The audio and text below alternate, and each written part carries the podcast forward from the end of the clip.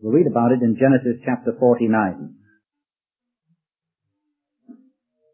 Genesis chapter 49, and Jacob called unto his sons and said, Gather yourselves together that I may tell you that which will befall you in the last days. That expression, the last days, occurs 14 times in the Old Testament. The rabbis, we are told, always understood the expression to refer to the Messianic era. It would be quite possible and, and uh, profitable too, actually, to take this entire 49th chapter of Genesis and demonstrate the fact that Jacob's eyes were opened in this chapter to see the entire history of the Hebrew people from the day in which he lived right down to all the changing vicissitudes of Old Testament history on to the days of the Maccabees, on to the coming of Christ and his rejection on to the days in which we live and to the coming of the devil's Messiah and on into the millennial age. It's all in this chapter. Certainly, when Jacob spoke this prophecy on his deathbed, he spoke with the Spirit of God resting upon him as a prophet. But I'm not interested this evening in developing the chapter in that way. I want to show you how Jacob spoke to his boys on his deathbed and made them face the way they'd lived. Verse 3, Reuben, thou art my firstborn, my might, the beginning of my strength, the excellency of dignity, and the excellency of power Unstable as water. Thou shalt not excel. Because thou wentest up to thy father's bed, then defilest thou it. He went up to my couch. Simeon and Levi are brethren. Instruments of cruelty are in their habitations. O my soul, come not thou into their secret. Verse 8, Judah, Thou art he whom thy brethren shall praise. Thy hand shall be in the neck of thine enemies. Thy father's children shall bow down before thee. Judah is a lion's whelp. Verse 11, binding his foal unto the vine and his ass's coat, under the choice vine he washed his garments in wine and his clothes in the blood of grapes.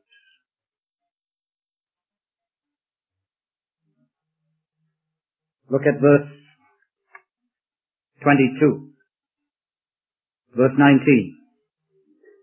Gad, a troop shall overcome him, but he shall overcome at the last. Out of Asher, his bread shall be fat. He shall yield royal dainties. Naphtali is a hind let loose. He giveth goodly words. Joseph is a fruitful bough, even a fruitful bough by a well, whose branches run over the wall. And if you were to take the time to read all that Jacob said about Joseph, you would see that he almost exhausts himself and his vocabulary in pouring out blessings upon Joseph's head. There's something inexpressibly sobering and awesome about this scene. There's the old man lying on his deathbed and his sons one by one file in. And they take their places around him. They know they're in the presence of death. Old man lies there with his pilgrim's staff grasped firmly in his gnarled and twisted hand. He's about to embark upon his last and greatest pilgrimage through the grim portals of death. As they gather round his bed, they can trace upon his face the story of his life.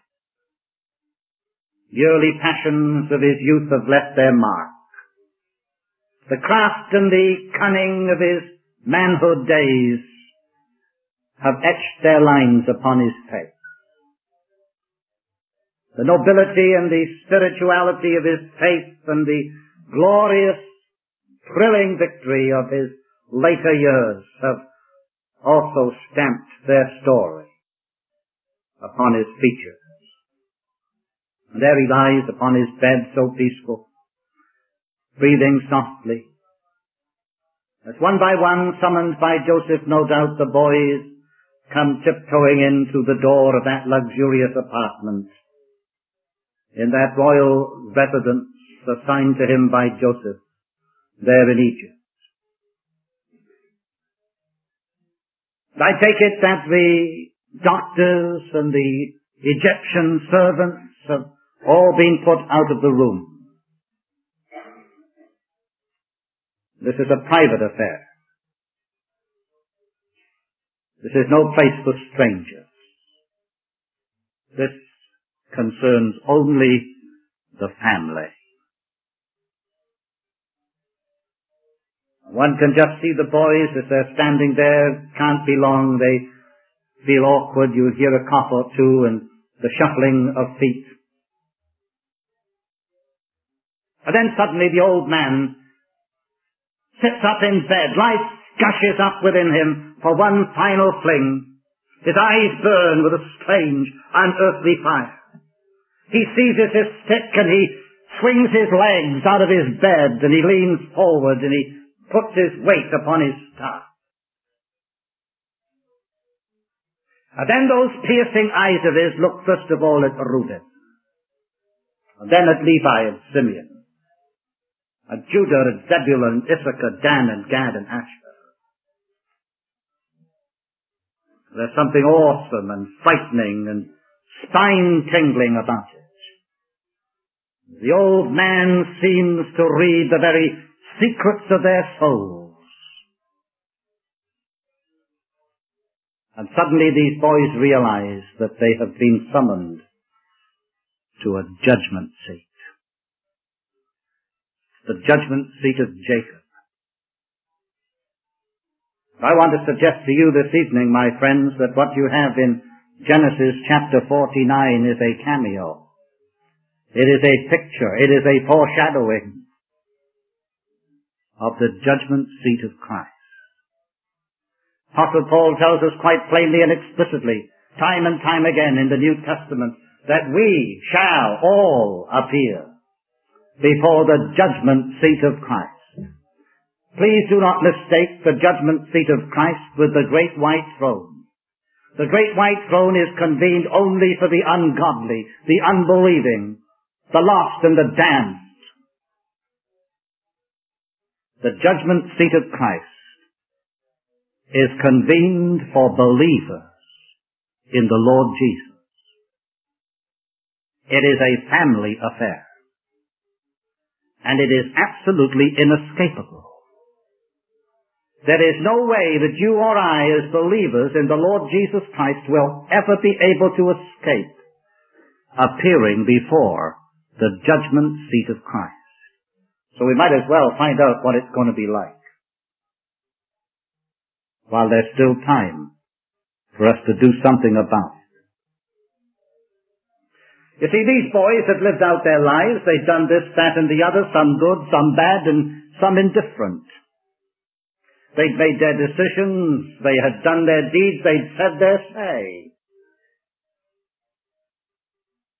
Now they've got to answer for it. There's no turning back. It's too late. It's too late now for any one of these boys to say, I'm sorry, I, I wish I hadn't said that. I wish I hadn't done that.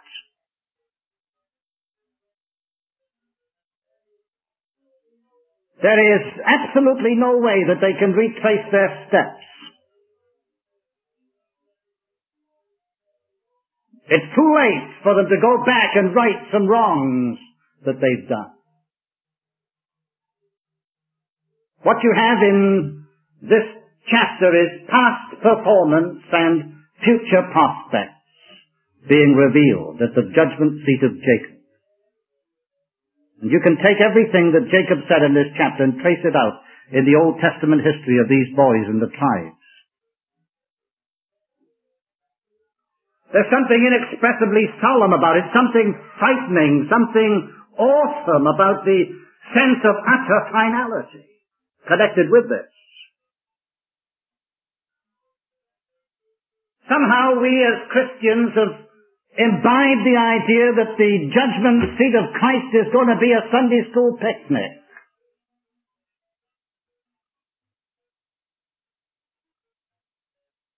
That's not the impression you get from this seat or from the New Testament.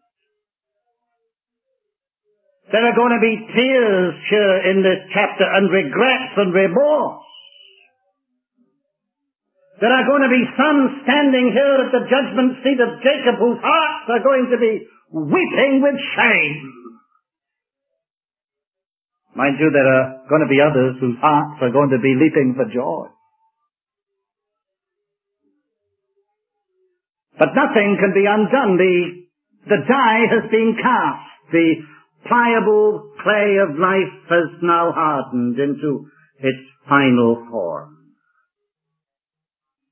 Obviously, we don't have time in 30 or 40 minutes to deal with all 12 of these boys. I thought maybe we'd pick up maybe three or four and just look at them. Some of them aren't so pleasant, you know. Some of them are really exciting.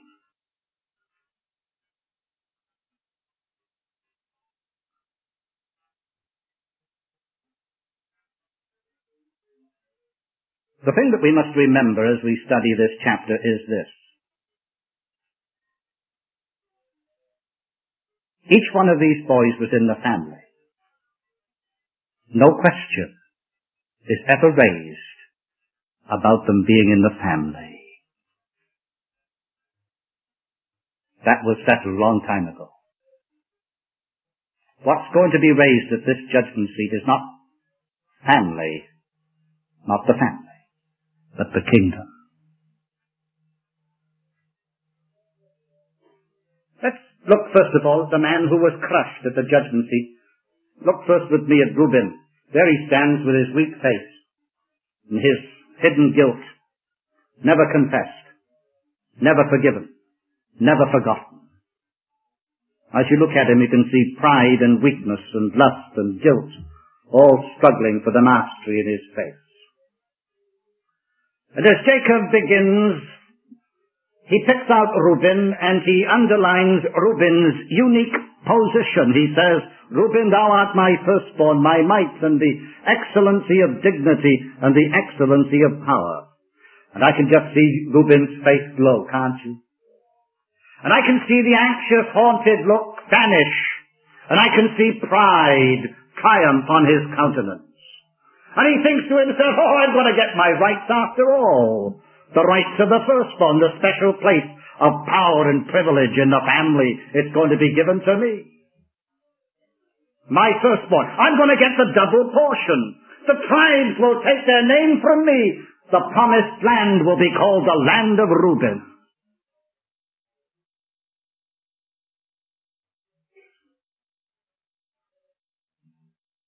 My firstborn my might, excellency of dignity, excellency of power. But you see, this was only preliminary. This was nothing but God's sovereign electing grace. All this was simply positional. This was simply the electing sovereign grace of God putting Reuben into the family. His place in the family would never be questioned.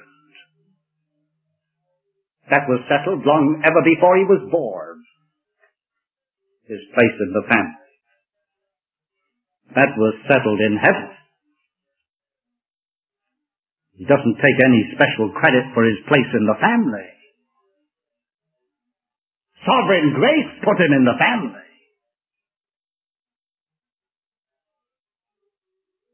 But now the spotlight, you see, moves in a little closer and suddenly Reuben becomes uncomfortable.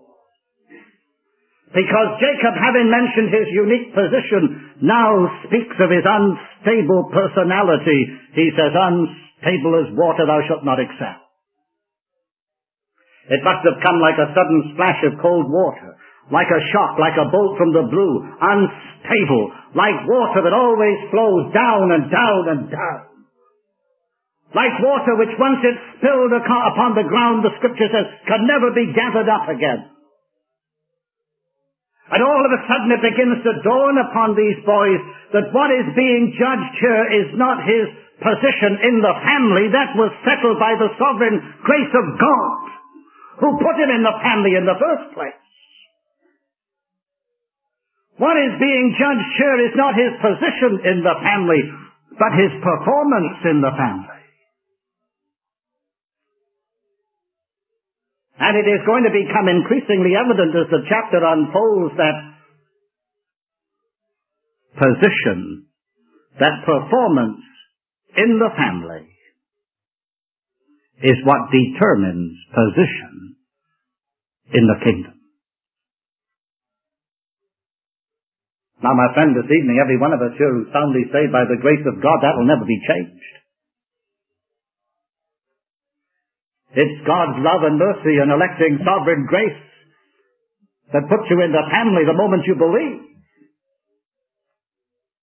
You'll never lose your place in the family. But listen, my friend, your performance and mine in the family is what's going to determine our position in the kingdom. And because Reuben never learned self-discipline, because he never learned simple dependence because he never learned the dynamics of excellence. Because he always followed his carnal nature. Because he never learned to live a crucified life. Because he lacked character and lacked conviction and lacked courage and lacked everything that it took to excel in a kingdom. He lost out. He was in the family. He was even in the kingdom. All the boys were. That was not going to be questioned for a single moment. But what's going to be questioned here at the judgment seat of Jacob is their position in the kingdom. And I challenge you to read the entire Old Testament and see if what was said at this judgment seat did not work out line for line exactly as Jacob said it would in the kingdom, the Old Testament kingdom.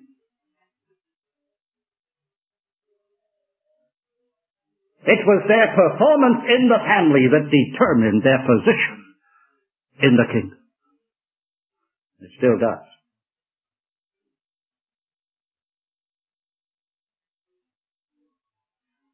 You see, he lost out along the line of excellence.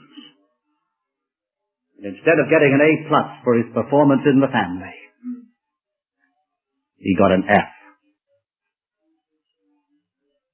If there's one thing that you and I need to learn as the Lord's dear people, it is this simple basic principle that while God, blessed be His holy name, while God gives us unmerited salvation, He will never give us unmerited reward.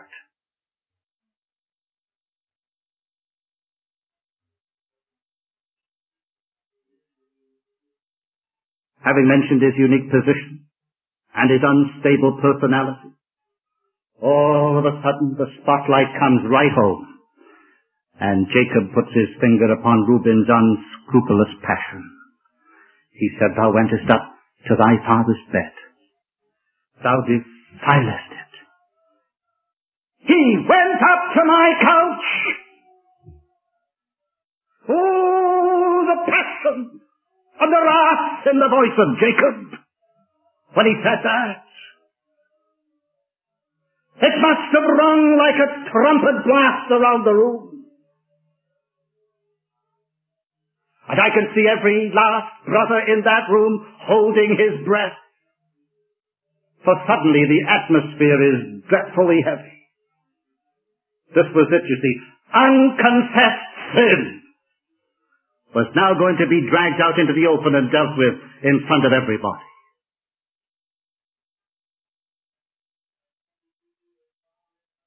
I tell you that Reuben would have rather died a hundred deaths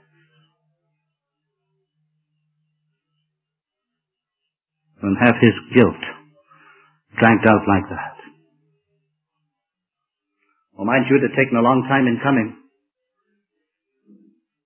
The thing that Jacob refers to at the judgment seat of Jacob had happened 39 years ago.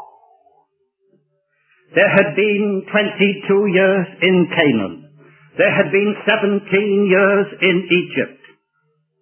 There had been 39 years in which Reuben could have repented of that particular sin. For 39 years, Reuben had, had covered it up, and Jacob had waited and waited and waited and waited for 39 long years for Reuben to come to him and say, Oh, Father, I'm sorry. I wish I'd never done it. Oh, Father, can you forgive me for what I did? I'm so ashamed of myself. I've been, can you forgive me?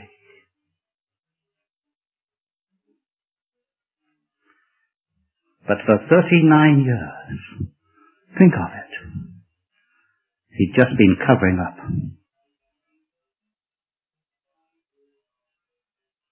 One big long cover up for 39 years.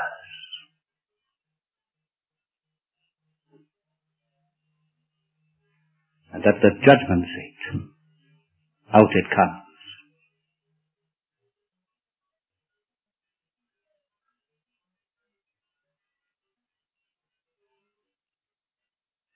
For 39 years, Jacob had waited for Reuben, who was in the family, mind you, to bring forth fruits meet for repentance. And he'd never done it. And because he had never confessed this sin in his life, this horrible thing that he had done, it has to be dealt with at the judgment seat. Now again, I want you to understand this has nothing to do with him being in the family. He never lost his salvation. He never lost his place in the family. But he certainly lost his place in the kingdom. He was in the kingdom, but he never amounted to anything in the kingdom. Never.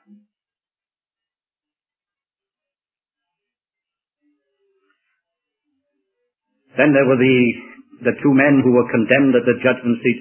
Jacob's peering eyes now look at Simeon and Levi and he sees the two as one and what God had not joined together he was now about to tear asunder. And I can see these two boys as they stir uneasily under the gaze of the father as he looks now at them. And all of a sudden it dawns upon them something that surely ought to dawn upon us. That this is not a mercy seat, this is a judgment seat. Wherever we get the idea as Christians that the judgment seat of Christ is a mercy seat, I don't know. Thank God there is a mercy seat. And that mercy seat is open to you and to me as God's dear people in the family. It's open to us tonight. We can come at any time and find grace to help in time of need. And the Lord Jesus says if we have, if we will confess our sin, He is faithful and just to forgive us our sin and to cleanse us from all unrighteousness. Thank God for the mercy seat. My friend, if you won't avail yourself of the mercy seat, then please remember there is a judgment seat.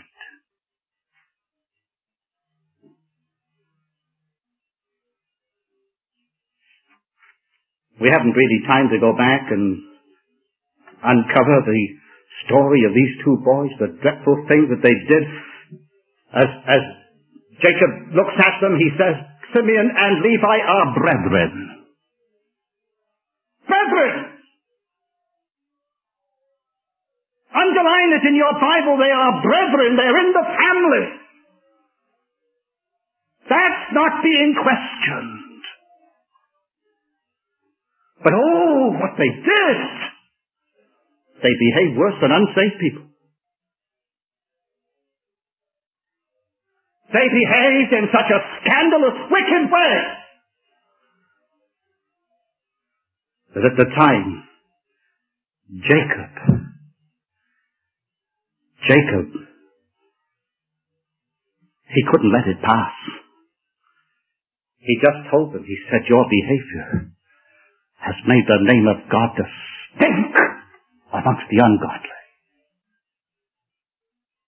Do you think they confessed it? Do you think they took their place before the Father and said, we're sorry for what we've done? Oh no, they justified it. That's what they did. They justified their behavior. That's what they did. And now it's dealt with, you see, at the judgment seat.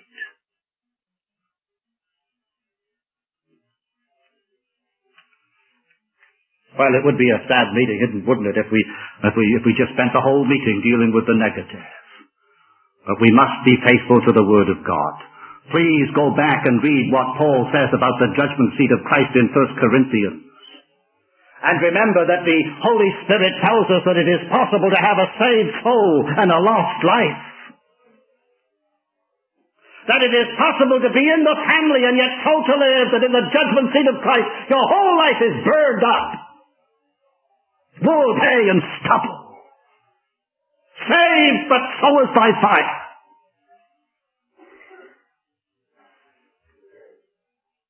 We would not be faithful to the Word of God if we didn't emphasize the negative. But thank God there's the positive. I want to, to look with me briefly for a moment at the man who was crowned at the judgment seat. Oh, Jacob's eye turns now to Judah. Now I rather suspect, you know, that when Jacob looked at Judah, that Judah quailed. And he, I can almost read his thoughts. He's thinking to himself, what's he going to say to me about that pagan woman that I married?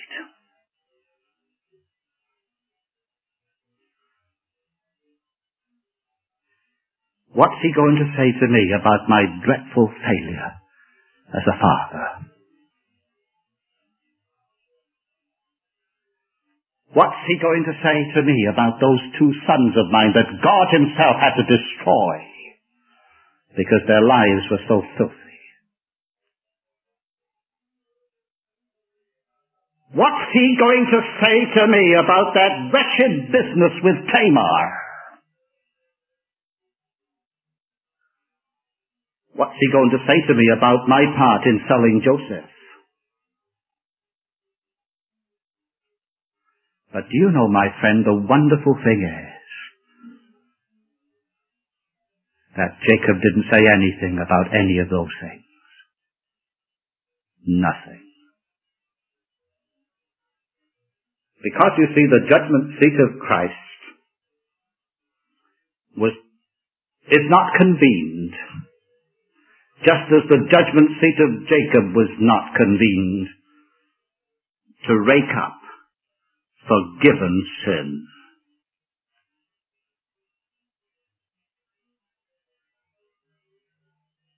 And at the judgment seat of Jacob, in spite of the fact that there were some pretty sordid things in Judah's past, not one of these things is mentioned by Jacob. They're all forgiven and they're all forgotten. And Jacob doesn't say a thing at all, not a single thing about Judah's failures. Because the judgment seat of Jacob was convened to deal with important unconfessed sin, not with things that had long ago been put under the blood. Did you notice what Jacob said about Joseph? He says again and again about Joseph, he relates everything he does to the vine, binding his foal unto the vine and his ass's colt unto the choice vine. He washed his garments in wine and his clothed in the blood of grapes. Somewhere in Judah's past there came a day in his experience when he related his whole life afresh to the Lord Jesus Christ and the work of the cross and the shedding of the blood and he got the whole of that wretched business in his past covered by the blood. And that was never raised against him. How wonderful. Oh, my friend, if you've got something in your life tonight, and you'll bring it to Christ, and let Him put it under the blood,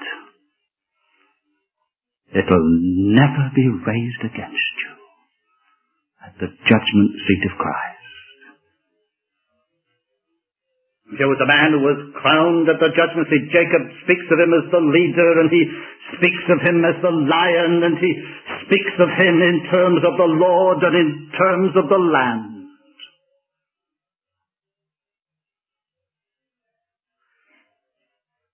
You see, there had been a day in the life of Judah when he had come and placed himself before Joseph and he had pleaded before Joseph for Benjamin. And in so doing, he had put himself in a position before Joseph and hence before the Father so that all those things that were in his past could never be brought against him again. Inasmuch as he did it unto the least of these, my little ones, ye did it unto me. And here was a man at the judgment seat of Jacob, and although he had things in his life that were just as bad as some of the things that Reuben and Simeon and Levi had done, they're all forgiven and all forgotten. And instead of being crushed and condemned at the judgment seat, here was a man who was crowned at the judgment seat.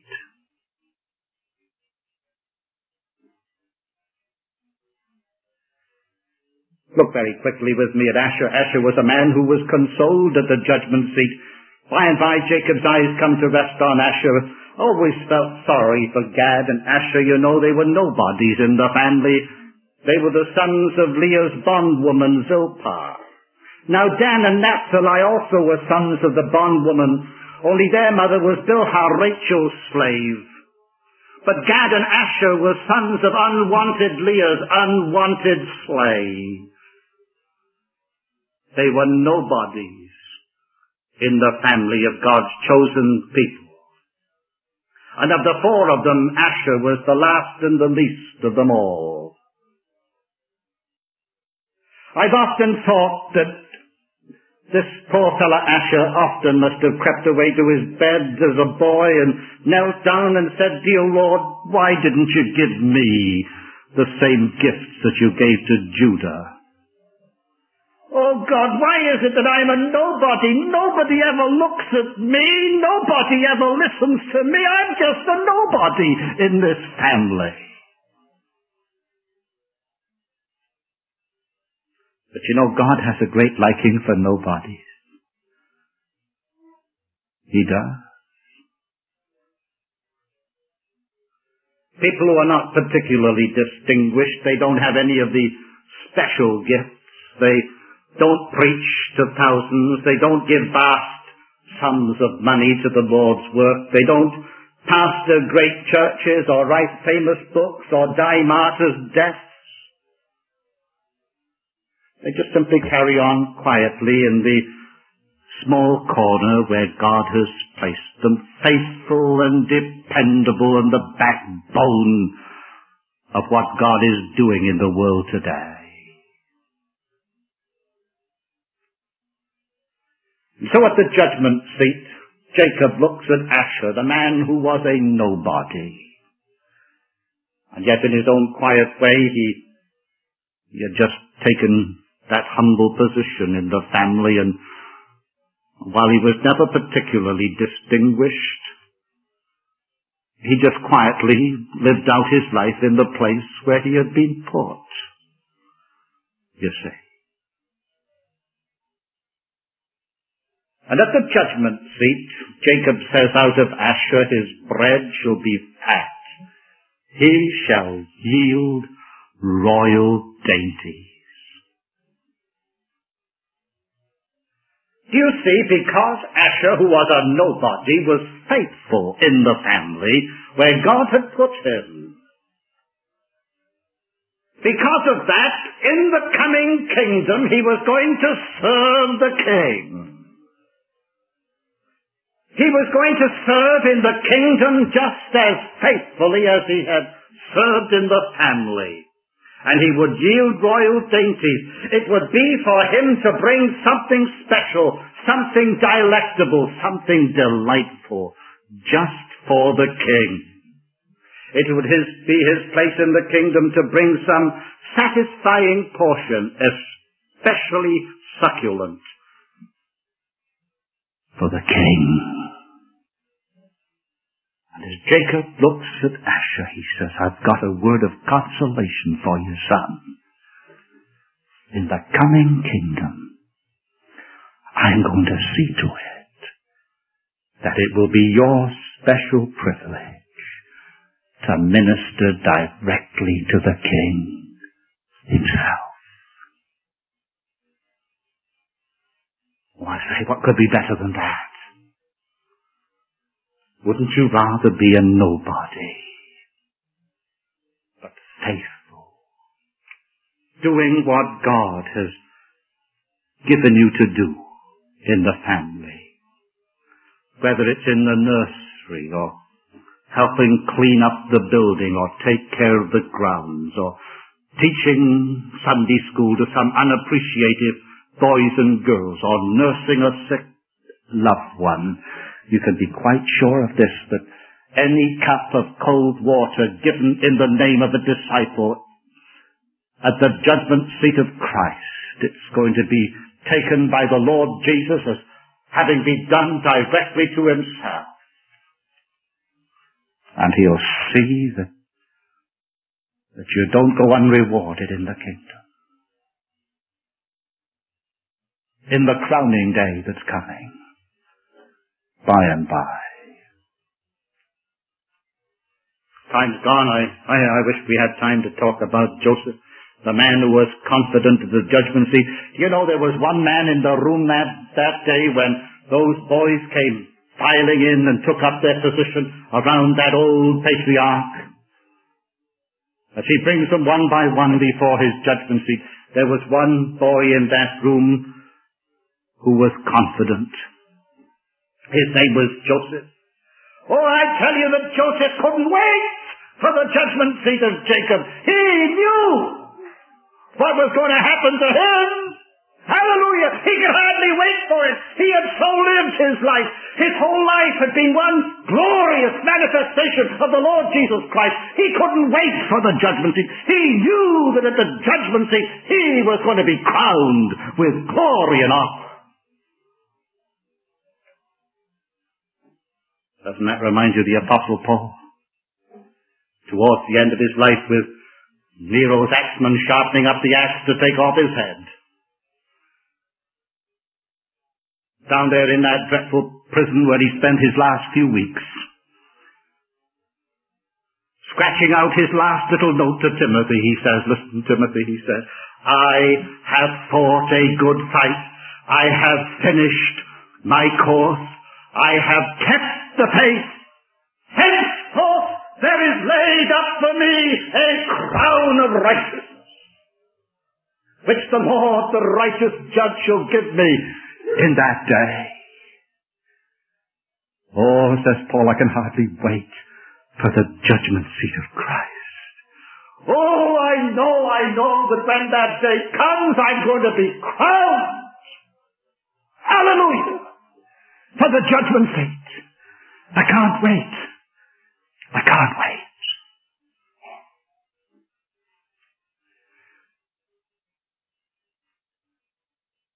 Paul says, we must all appear at the judgment seat of Christ. You looking forward to it? Or are you a bit afraid of it? A friend, if there's something you need to put right, come to the mercy seat. Get it put right. And then you'll be able to look forward to the judgment seat. Shall we pray? Oh God, our Father, Thou hast met us day after day during this week. As we have met these people from the pages of the past, this one and that one and the other one.